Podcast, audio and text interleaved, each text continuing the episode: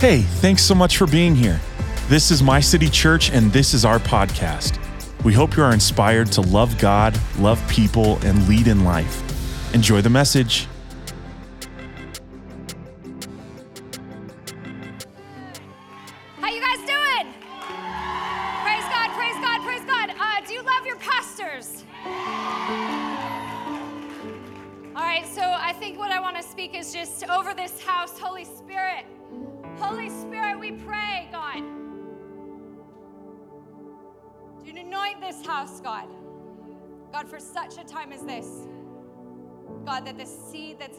God, would you would you bless it? Would it be a house of hope? a house of refuge, a house of strength.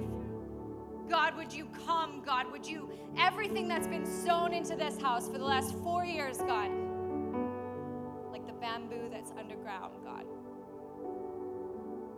We ask for your favor, we ask for your blessing, we ask for your territory.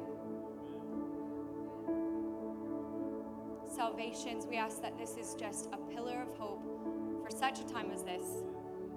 In Jesus' name, amen and amen. Um, I love Pastor Kelly. You guys can sit down. I love Pastor Eli. I've gotten to spend uh, time with them, and uh, I've been so blessed to spend time with them. What I love about Kelly is that she is a velvet dagger, and um, so tender, so kind. Um, I trust her. Um, I trust her. So nice to have people in your life that you trust. Amen. Feels so good. It feels so amazing. Um, and I also love Pastor Eli. Today, when Kelly was preaching, um, Eli was praying. Like, come on. Like, ladies, if you are not married, like, that's it. That's just like, that's it. That's, that's it, yeah? Um, and so, uh, what I wanted to speak to you about tonight, and um, just pray, like leaning into the Holy Spirit, like what I want to speak to you about tonight is the aim of your life is the aim of your life. God has fashioned you to be warriors. God has fashioned you to be women of God, to be warriors, to be quivers, to be arrows in the quiver of God. Amen. And I don't know if you know this, but I just want to reaffirm everything that Pastor Becky said. My gosh, Becky, Becky healed me night one. Like this is like honestly, like I like you guys just so church planting, the whole deal has been so difficult. And night one, like I just feel like she sliced it open this morning. Like Pastor Emma just like stuffed it with goodness, and Kelly stuffed it with goodness. I'm gonna sew it up tonight. And so, um, and so, and I'm so excited. I'm so excited for what God's gonna do. Um, but they talked about the idea that we are at war. and I know that it might not feel like we are at war, okay? But in, on September 1st, 1939, the United Kingdom and France declared war against Nazi Germany. And for eight months, nothing happened. They called it the phony war. For eight months, they went to parties and they hung out with friends and they went shopping and they went and got groceries and it, they were at war. And so they'd have moments probably where they were like, We're at war, yeah? Even though it doesn't feel like that for eight months until the day that uh, Nazi Germany invaded France and then all H broke loose. Amen. And at that point, World War II opened up. I say all this to say that what I believe, I believe this with all my heart, the moment that we as a like body of Christians are living in right now is we are at war. And it might not feel like it, but it's not always going to feel that way. And so I want to speak to you about the aim of your life, about the purpose of your life. And so when it comes to the aim of your life, does it feel like you are hitting the mark with what God has called you to and what God has designed you for? Are you hitting the mark or does it feel as though you are a little bit aimless? God says in Ephesians 2 that he has created you on purpose for purpose, that you were designed for his uh, that you are his workmanship created in Christ Jesus for good works. And so, does it feel like, with what God is asking you to do with your life, that you are hitting that mark, or does it feel like you are missing and you are feeling maybe aimless? What I want to propose to you, I love our Jesus, is that He is in the business of defending the aim of your life. So, if you have your Bibles, turn to John 8. It says this it says, uh, they went each to their own house, but Jesus went to the Mount of Olives. Early in the morning, he came again to the temple, and all the people came with him, and he sat down and he taught them. And the scribes and the Pharisees brought a woman who had been caught in adultery. And placing her in the midst, they said to him, Teacher, this woman has been caught in the act of adultery. Now, the law of Moses commanded us to stone such women, so what do you say? And they said this to test him, that they might find some charge to bring against him. And Jesus bent down and he wrote uh, with his finger on the ground. As they continued to ask him, because they didn't stop, he stood up, he straightened up, and he said to them, Let him who is without sin among you be the first to cast a stone at her. And once more he bent down and wrote on the ground. But when they heard it, they went one by one, beginning with the older ones, and Jesus was left alone with the woman standing before him. Jesus stood up and said to her, Woman, where are they? Has no one condemned you? And she said, No one, Lord. And Jesus said, Neither do I condemn you. Now go and sin no more. God is protective over your call. And so um, I know we already prayed, but this prayer is for you. So bow your heads. Holy Spirit, God, I ask that you would speak to us about the aim of our lives. I set myself aside. God, I just thank you that I get to, to be here tonight. And I thank you. God, would you just use your word to penetrate their hearts? Pray that we don't leave here the same. I pray you seal up tonight everything that you've been doing by the power of you. In Jesus' name, amen. Amen. All right, so in sixth grade, um, how many of you loved sixth grade, hated sixth grade, loved sixth grade? I don't know. Okay, it's a mixed bag. Okay. Um, in Colorado, right? I know, because it's right around the time that you're um, finding out that boys exist, but it's also around the time that you're starting to get body odor, right? And so it's awkward, right? It's like different. And so, um, and you know, you're just trying to get through the school year without looking stupid. But we had something in Colorado, it's called Outdoor Lab. And I don't know if y'all have it here, but for a week as sixth graders, we went up to the mountains and we stayed in cabins. And um, it was incredible. It was like amazing. And we learned about the trees and about wildlife and about like just, it was so amazing. And then you got to take electives. And so you got to choose am I going to, you know, study topographical maps or am I going to study geology or am I going to study archery? And like any 11 year old, I was like, we're going to do archery, right? And so, so me and a bunch of my friends, we get together and we're heading to archery class, and there was a college girl there. Her name was Katie. I remember her name. And she was incredible, and she was teaching all of us how to shoot a bow and arrow. So, so what she did is we'd line up in class, and all the kids, I mean, we are 11 years old, right? This is our first time. And um, as you would uh, guess, we'd like aim, right? Like we'd go for it. And and most of the kids that very first day, right, like the, the, the arrow would go off to the right, or it'd shoot off to the left, right? Or it'd go, it'd miss the mark completely, it'd go below, right?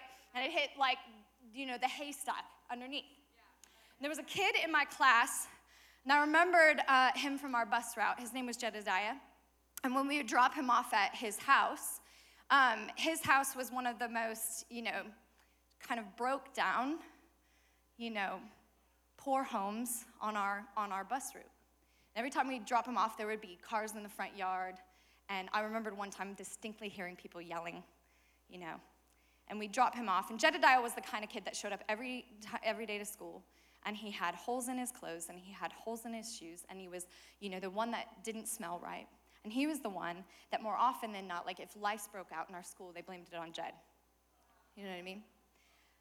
And so Jed gets up there, and as he's getting up, you can tell he's excited to go for it, right? And immediately, like, you know, the boys start howling and they're like, Oh, Jedediah, I hope you put more holes in that target than are in your shoes, man.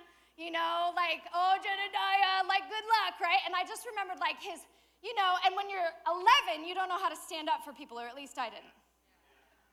And his whole body just kind of slumped. And I remembered him, like, just not even caring, right? Like, getting his bow, getting his arrow, like, not even caring where it went. And the bell rings and it's time for lunch and we all take off, right? And so we all took off to go to lunch because it was like pizza day. We were like, yeah. And Katie said, Jedediah, I want you to hang back. And all the boys were like, oh, Jedediah. You know what I mean? And we all go get our brownies and our pizza. Those brownies in the cafeteria, what is up with those? They're so good, right? Like we went and got those. And like we forget about it, right? Like we go to bed that night, we wake up the next day, and you do the same thing the next day. You go back to archery class. So we all go back to archery class, and again, all the kids line up, and none of them got any better, right? Like we're it's like shanking to the right, it's shanking to the left, and Jedediah gets up there. It's finally his turn, and there was like I just I distinctly remember this. He walked up, he grabbed his bow, he grabbed his arrow, he pulled back, and boom! I mean, it was just like that.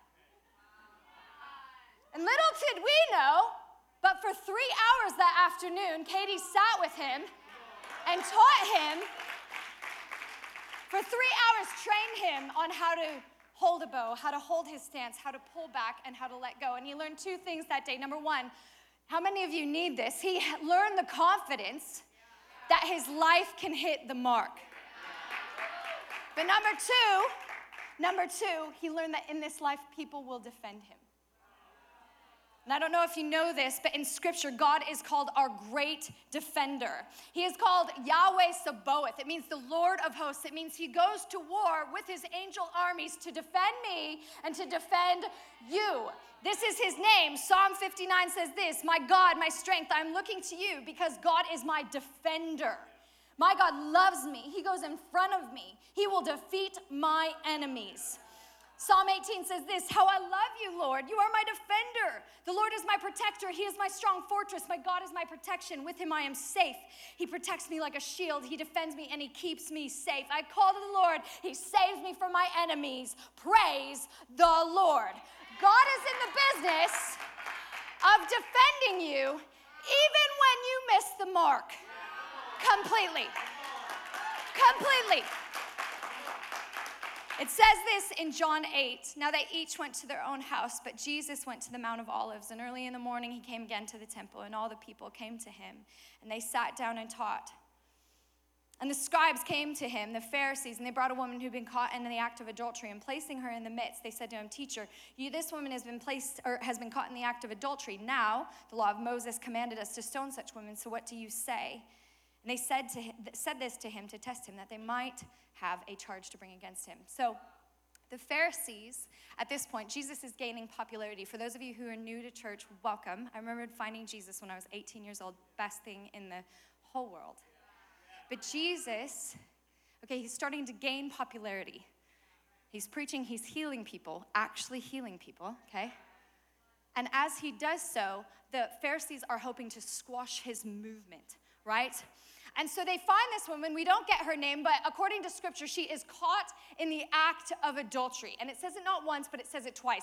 And while some of us may not be able to relate with the reality of being caught in the act of adultery, um, none of us uh, can not relate with the emotions that this woman is feeling in the moment because she is ripped from her home, she is thrown before a set of people, and she feels exposed, she feels humiliated, she feels afraid.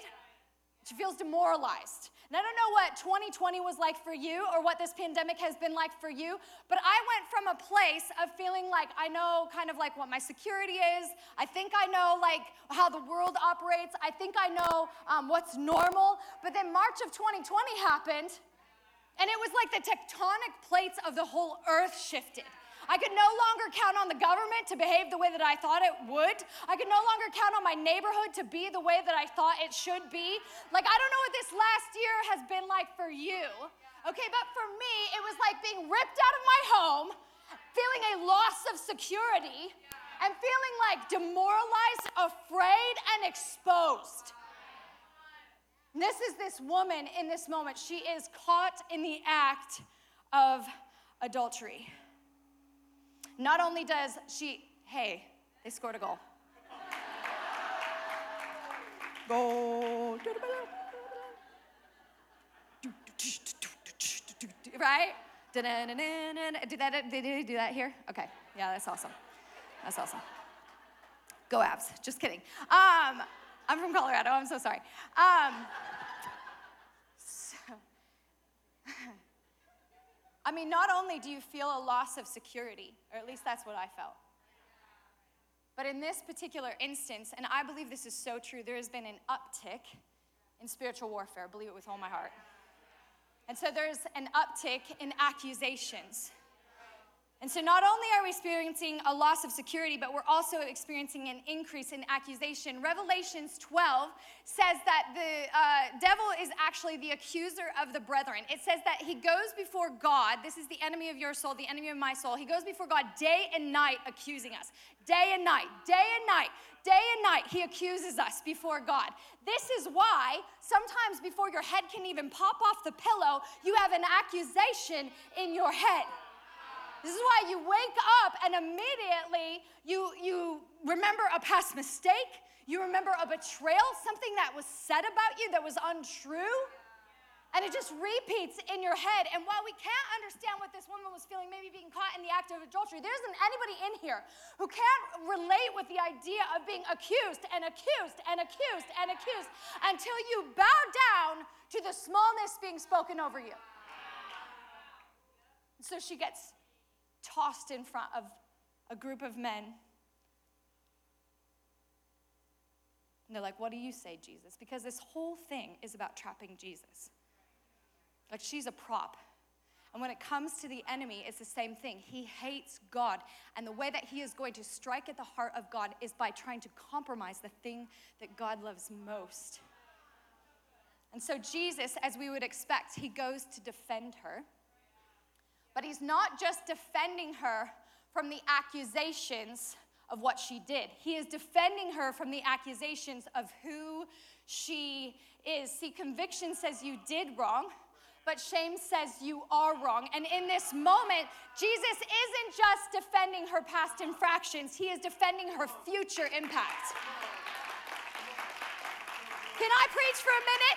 Can I preach for a minute? Did the word sin in the Bible the word sin in the Bible, we find it a number of times. We find it in uh, Romans 13, it's the word kakos, it means bad. Um, in Matthew, in the book of Matthew, it's poneros, it means evil. Okay, in the uh, book of Romans, chapter 1, it's um, esebis, it means godless. I think this describes our society right now. Um, but then there's this word hamartia. Everybody say hamartia. And it means to miss the mark. It means to miss the mark. It's an archery term. And it means that you hit anything but dead center. That's what it means. And this is the word that they would use in uh, Greek. Um, Aristotle would write a Greek tragedy, or they would write a Greek tragedy, and it was an error in judgment that led to an overall downfall in life trajectory. This is what it means to have hamartia. This is why Paul writes, and he says, For all have sinned and fallen short of the glory of God. And so sinning my city is not just when you gossip or you steal a bag of chips. It is when you do not live up to the way that you have been created by your Creator that you would hit the mark. That you would hit the mark. This is what God says about you and what God says about me to fall short of the life that He has for us. And so I learned a ton about archery, like as I was studying for this. Um, number one, man, Korea has great archers. I learned that they stand perpendicular to the target, that their shoulders have to be low, and their elbow has to be high. And when they pull back, I can't do it with this one because it's a kid's one, but when they pull back, they pull back all the way to their cheek and they release. The other thing that I learned was about the importance of an arrow. And an arrow, um, and this one, I was actually investigating it, it's not quite straight. Um, But it's important that an arrow is perfectly straight and that it's perfectly strong. And the reason why is that it has to withstand the bow. In other words, that it has to be strong enough and straight enough to withstand the instrument that's going to launch it into the atmosphere. In the Greek language, okay, um, every every Greek word, okay, is either male or female. Okay, it has a, it's gender specific. So the word for table is male. The word for arrow is female. And it says this in the book of Isaiah 49 For the Lord called me from the womb. He made my body and my mother, and He named me.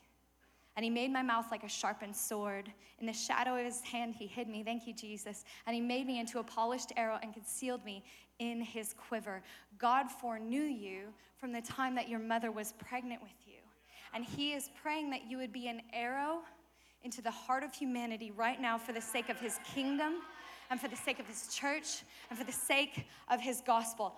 God's purpose for your life is that you hit dead center. And so if I'm the devil, my whole goal is to compromise this, and I do it by accusing you. I wasn't planning on telling this, but Pastor Becky said to get personal. Probably three years ago, I'm like living my best life, working at like a mega church in Denver. And I had um, a leader in my life speak some like intense accusations over my heart. And um, for me, it was like so psychologically damaging. I, I like couldn't even operate for a couple of years. See, accusations are so intense. Accusations are from demonic activity. And so you wake up, and the way that they compromise this is by saying you're not good enough, you're not strong enough. You're not steady enough. You're not old enough. You're not young enough. You're not good enough. You're not bold enough. You're not quiet enough. You're not feminine enough. You're not masculine enough. It doesn't matter. Like, whatever it is, like, you are not enough. And so they say, Jesus, you know what the law says. They're standing around her like a herd of accusers. And they're like, You know what it says. What do you say, Jesus? And this is what the Bible says it says, But Jesus bent down and wrote with his finger on the ground. So, very quietly, he begins to write on the ground. And scholars debate about what's happening here. Some people say that he's writing down the names of the accusers so that they know that he knows who they are.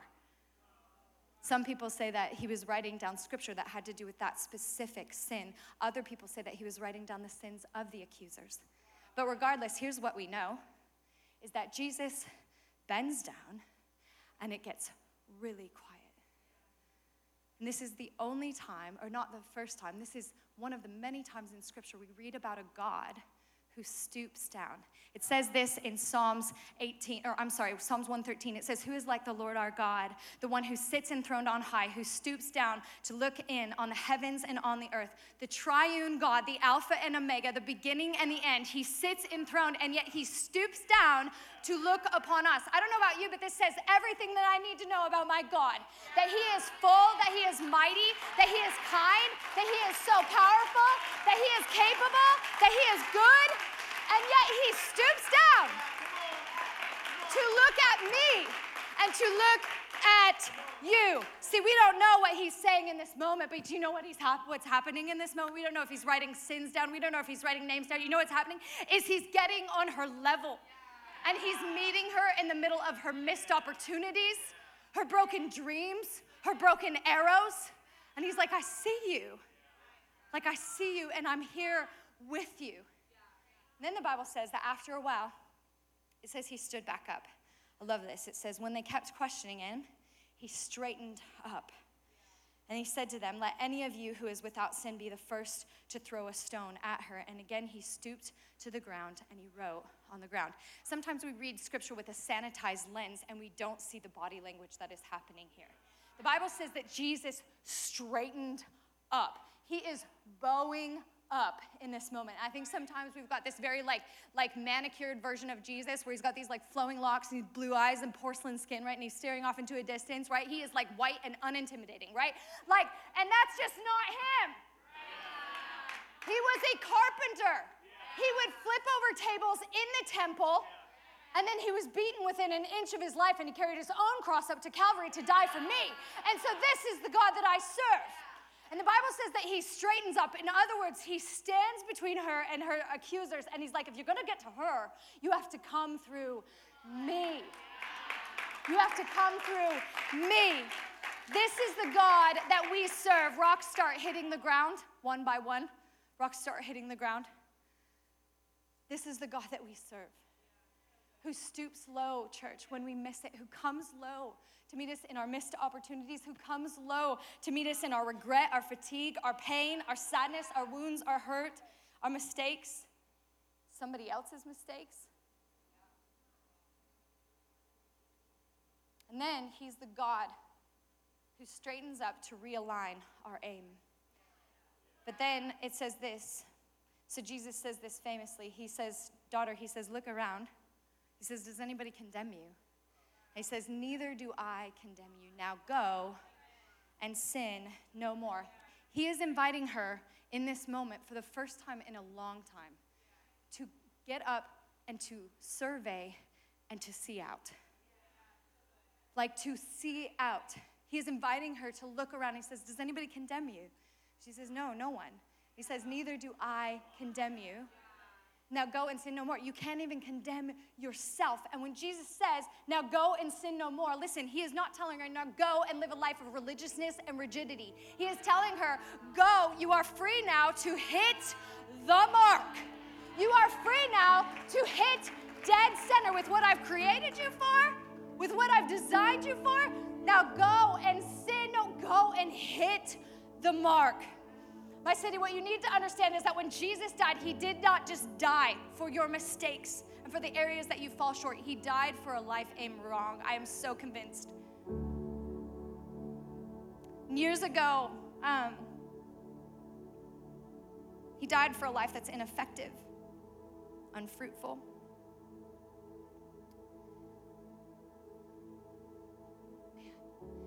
Years ago, when I would start to pray, um, and this I'm letting you into my world, so don't judge too much, okay?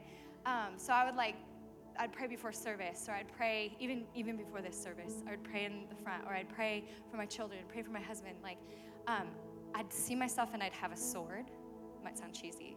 I just need you to come with me, okay? I'd see myself with a sword. Um, sometimes when I'd pray, I'd be bowed before the Father, and I'd have I'd be in armor. Sometimes I would have a bow and arrow. Sometimes I'd be running and I'd be like slicing heads off of things, like for real. um, for years and years, this is like what I would see when I would pray. And in 2017, I saw um, a movie that you guys are familiar with, and it spoke to me. I'm praying, I'm praying, I'm praying. It speaks to you. And so, watch this. Ready They have guns, right? Fire! Fire! Come on!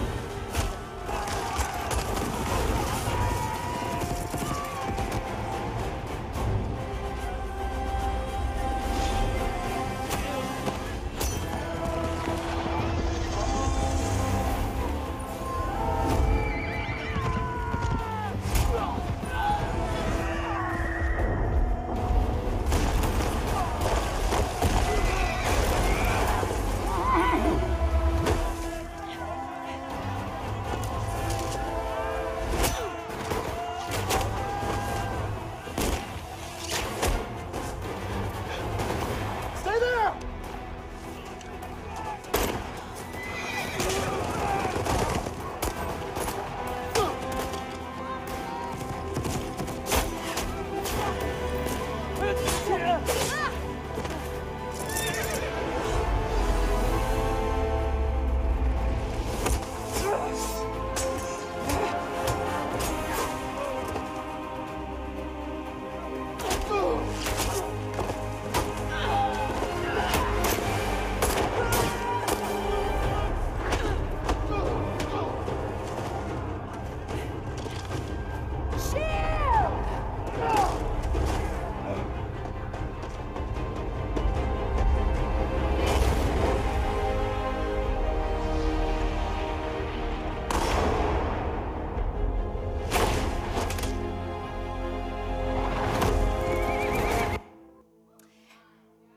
If everybody in here can stand.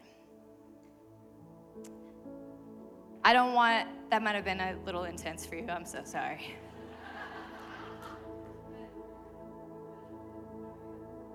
We don't battle with humans.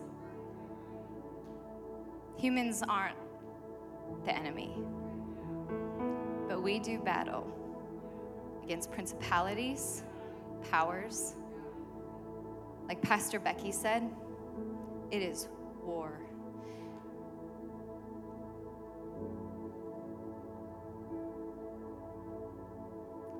Like, I like get so emotional when I watch that. Like, um, I remember sitting with my husband. He's like, "Are you okay?" I like had an out of body experience because for years when I would pray, this was how I saw myself. And I, I don't think I don't think God was like trying to like pet my head or like make, me feel good about myself. I think He was like, "This is what you are. This is who you are." And I know in my city, you might feel weak, you might feel afraid, you might feel alone. Can I just tell you? like you are at war. There's children and children's children that we are set to the defense of. And right now, I'm looking at this and I'm thinking of like, I'm thinking, uh, there's the moment when like her mom like dismounts and like I like lose it because her mom's going to war like for her. And in this moment, this is the moment that you are called to, and you might not feel good enough. You not, might not feel strong enough. You might not feel bold enough. You might not feel pretty enough, old enough, young enough. It doesn't matter. The war is coming in the spiritual realm, and God wants you to hit the mark. Isaiah 49 says, From the womb he called me to be an arrow concealed in his quiver.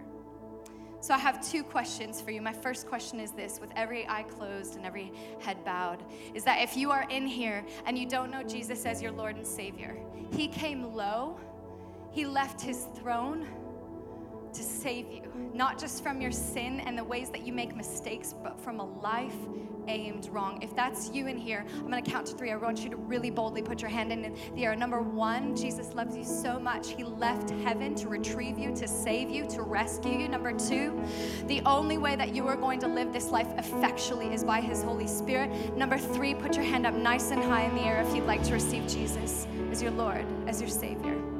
Praise God. Praise God. Praise God.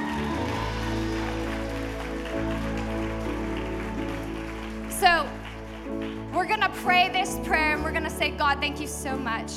Would you repeat after me? God, thank you so much for leaving heaven to retrieve me, for finding me, for saving me from my sins. I know that in you I have the Holy Spirit. I have a purpose. I have a hope, and I have an aim. God, I thank you that I get the Holy Spirit in the here and now, and that I get heaven forever. In Jesus' name, amen. My second question is this Amen. You can clap for them. I'm sorry.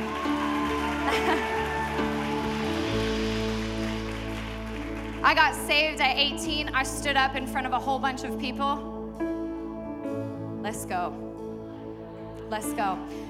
Number two, if you are in here and you know that God has set you apart for such a time as this, would you just raise your hand towards the heavens? God has an aim for your life, He has a purpose for your life. He died for it, He'll defend it. He wants you to hit it. Remember this tonight.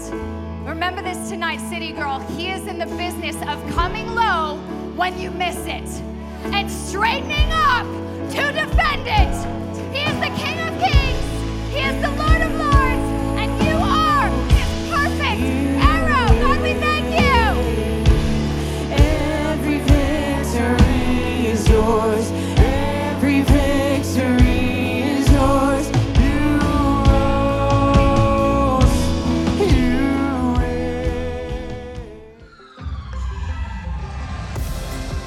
Thank you so much for listening today, and we want to give a special thank you to those that give so generously to My City Church. We wouldn't be able to do this without you. If you would like to give today, please hit the link in the description or go to our website at mycitychurch.cc forward slash give. And if you enjoyed today's podcast, please hit the subscribe button and share it on all of your social media. We love you so much. We'll see you next week. God bless.